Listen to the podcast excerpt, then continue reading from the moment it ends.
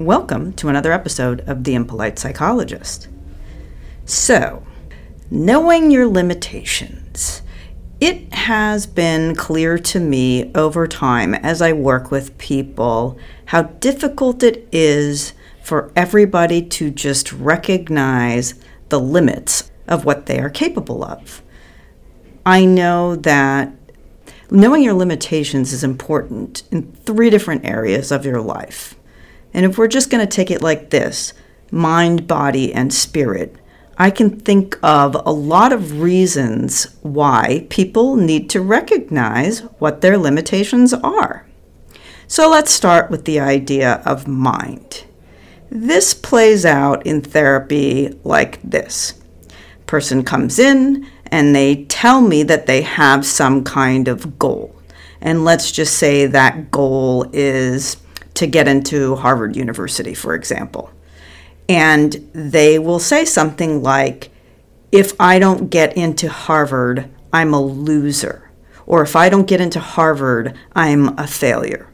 And so everything ends up riding on them being able to get in, them being able to achieve this very lofty goal. It might be about education, might be I need to make X amount of dollars by the time I reach 30. Or if I don't buy a house in the next several years, I'm a loser or I have failed as an adult. And so I see this over and over again where people set themselves up for failure if they don't achieve some kind of goal. And I see that in big ways in people's lives as well. For example, someone who clearly struggles with ADHD and decides to get a job that requires them to focus on a computer and sit at a desk all day. And then they beat themselves up when they have difficulty doing so. But if you think about it, it probably wasn't a good idea for somebody with ADHD to get a job like that or to try to stay in a job like that. It just doesn't work. And yet, the person beats themselves up for not being able to do it. Now, I also see this happening when it comes to asking for help.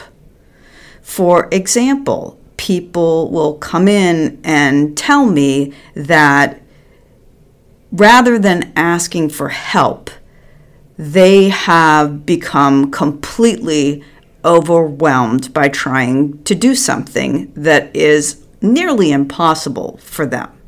For example, someone who has a full time job that requires them to be at the job certain hours and yet they are trying to raise kids. And they are trying to pick up and drop off their kids at a certain time with activities or with babysitters.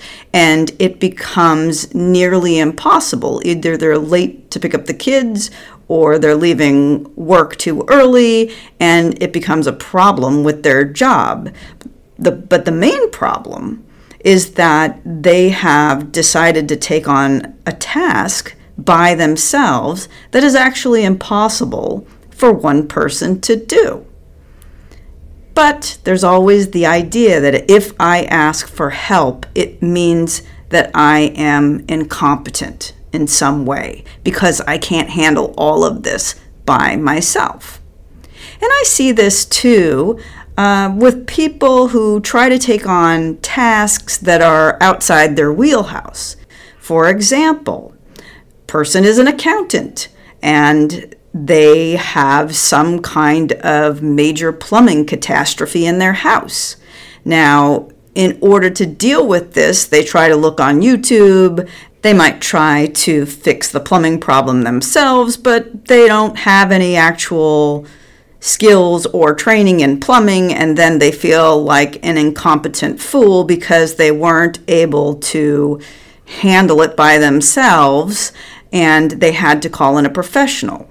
Now, why they think that having been trained as an accountant that they were supposed to handle a plumbing incident themselves is beyond me, and yet I see people doing this all the time where they expect that they have some sort of skill that in their history they don't have, they have never been trained in, and they don't have knowledge of. And yet they expect themselves to be able to handle it like a professional in that field that isn't their field. So there's an excellent book called Who Not How by Dan Sullivan and Dr. Benjamin Hardy. And basically, it's about people who run businesses. And when it's time to grow your business, the job is not to take on more tasks in order to grow your business. The job is to figure out what your own personal limitations are and the areas in which you actually need help and could potentially hire somebody who is an expert in said areas who could help you to grow your business and could do so with ease. But a lot of times, people try to do it all by themselves and it gets them into trouble. Now, if we're talking about body, we are talking about people pushing their bodies beyond the limits. People pushing themselves physically beyond the limits. And this comes out in a variety of ways. I had a friend when I was in my doctoral program, and the first year of a doctoral program is a lot of classes, and it is a lot of very intense classes with lots of work. And my friend was working six days a week after class. And she had one day off in which she was supposed to play catch up and catch up on all the reading and the papers and all that stuff. And somehow do this long term. Of course, it didn't work out for her in the end. Eventually, she had to give up the job in order to finish the doctoral program. But she was truly burning the candle at both ends for a while and thought that that was sustainable. And it simply is not. And it resulted in exhaustion and burnout and really just kind of surviving. Now, this happens in a variety of ways where people push themselves and push themselves beyond what they are capable of. One of the things I know about myself, which maybe sounds superficial and silly, is the idea that I don't do well working in a 40 hour a week job where the time is very specific and I am meant to show up at a specific hour in the morning and I am meant to end at a specific hour in the evening and my lunch is to occur at the same time every day. I have never done well with that and that absolutely leads me to burnout. And when I work in that kind of situation, I feel like life is monotonous and I feel tired and I feel like I just don't have it in me. Now, I could still work 40 hours a week and not feel that way as long as my schedule keeps changing. And that's kind of how private practice is. Sometimes you work early mornings, sometimes you work late into the evenings, sometimes you do both, and typically it changes from one week to another depending on who's showing up and who has schedule issues themselves. And for some reason, I don't feel tired in that situation. I don't feel burned out. I feel like every week is different. And that makes me feel okay and like I have energy. And so that's kind of a weird one. But people not knowing their limitations on their bodies comes out in a variety of ways. I remember I took a running class and it was basically a class that was designed to help people understand proper form in their running and to get the most out of their running experience. And one of the things that the instructor had said the minute we started the class was that it is very important that you do not push your body past what it is able to endure. For example, if you have been not running for six months, do not run at the same speed and for the same length that you did six months ago. You have to build up your endurance again. And one of the people in the class showed up and basically said that like i haven't been exercising at all in six months and i plan on running a half marathon in two weeks so i want you to help me to do that. And basically the instructor tried to argue with her and in the end gave in and tried to help her and i saw them spending time after class trying to force this. And it just made no sense whatsoever. And I don't know whatever happened because that person was not a friend of mine, but I'm sure it didn't go well for her. So you can probably understand this. If you have ever gone to work sick, and maybe you went to work sick because you're a business owner and you can't afford to lose money. And so you showed up with the flu at your place of business. Or you didn't really have time off, or you didn't want to use any of your sick time. And so you showed up to your job totally sick because you didn't want to take any more hours out of your bank. And so we all are familiar with pushing ourselves past that physical limit. And I think a lot of people do this a lot. There's a great movie called Steel Magnolias. Of course, because of my age, I always refer to very old movies. But spoiler alert, I'm about to talk about a major event in this movie, so shift ahead if you don't want to hear it basically, Julia Roberts plays a woman who suffers from diabetes, a very serious type of diabetes, and she has been told by her doctor to not risk a pregnancy or it will kill her. And what does she do? She decides she wants a child, and she has a child, and when the child is a toddler, she dies. And so that is an example of someone just refusing to understand their own physical limitations. Now, when we're talking about spirit, and I said I would talk about mind, body, and spirit, really what I'm talking about is sort of emotional limitations. Things that are limits in terms of what you can handle on your psyche on your emotions, on your spirit. And so this comes up a lot, particularly in private practice, because it is when people recognize that they have hit their emotional limit that they are motivated to come to therapy. And a lot of times people think that they'll come to therapy and I will tell them how to be less stressed out and they'll be able to handle everything emotionally.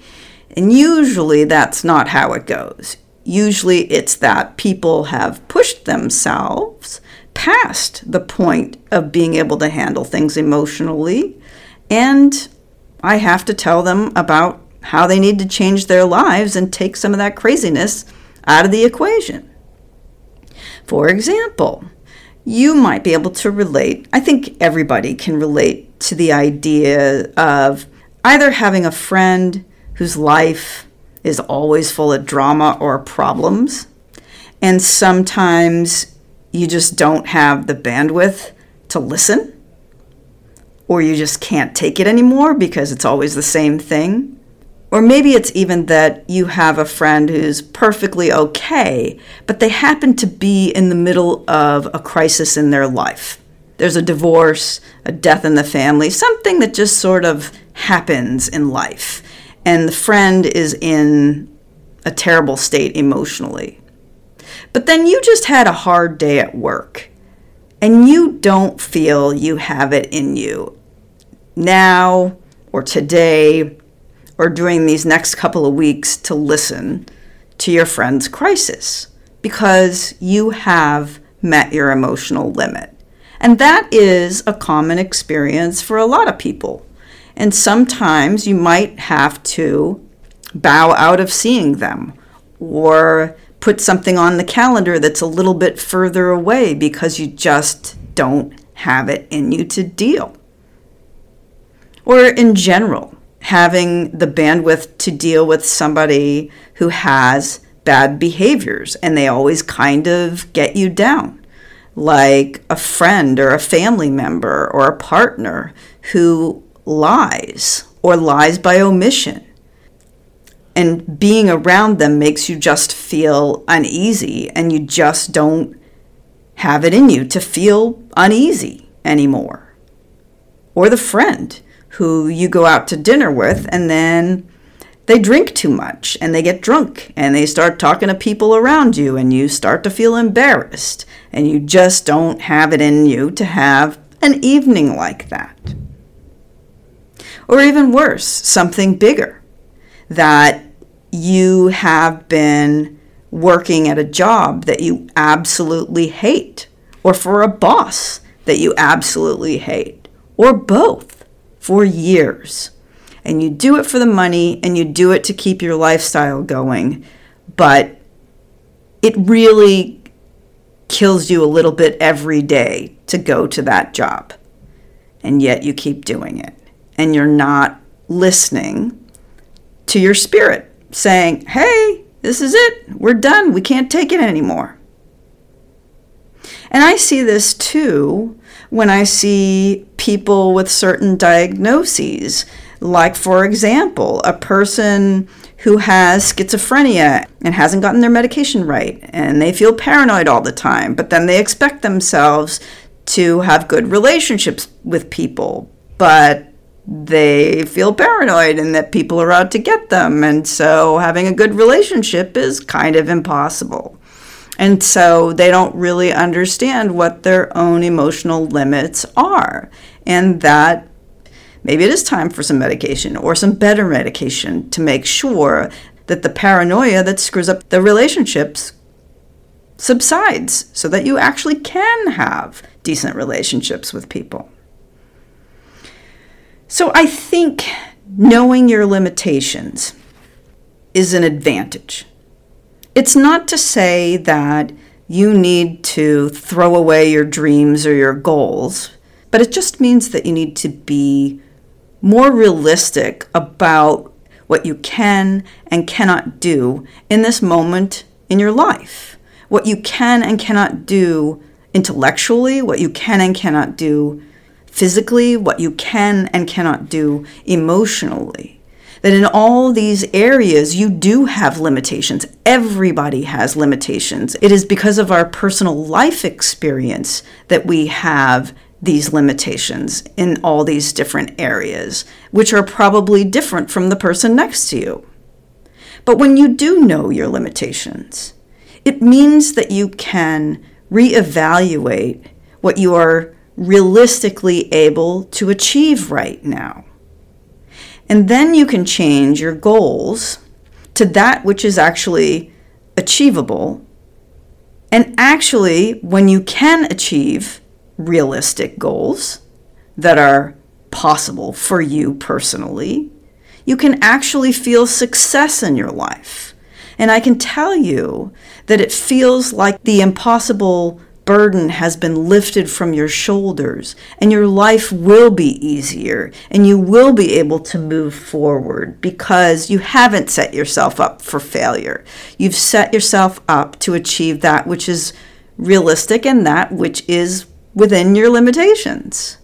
And so I would encourage you to do that, to be realistic about what you can and cannot do in your life.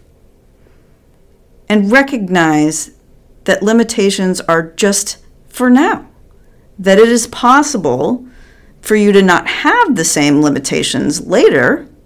But for right now, this is what you're working with.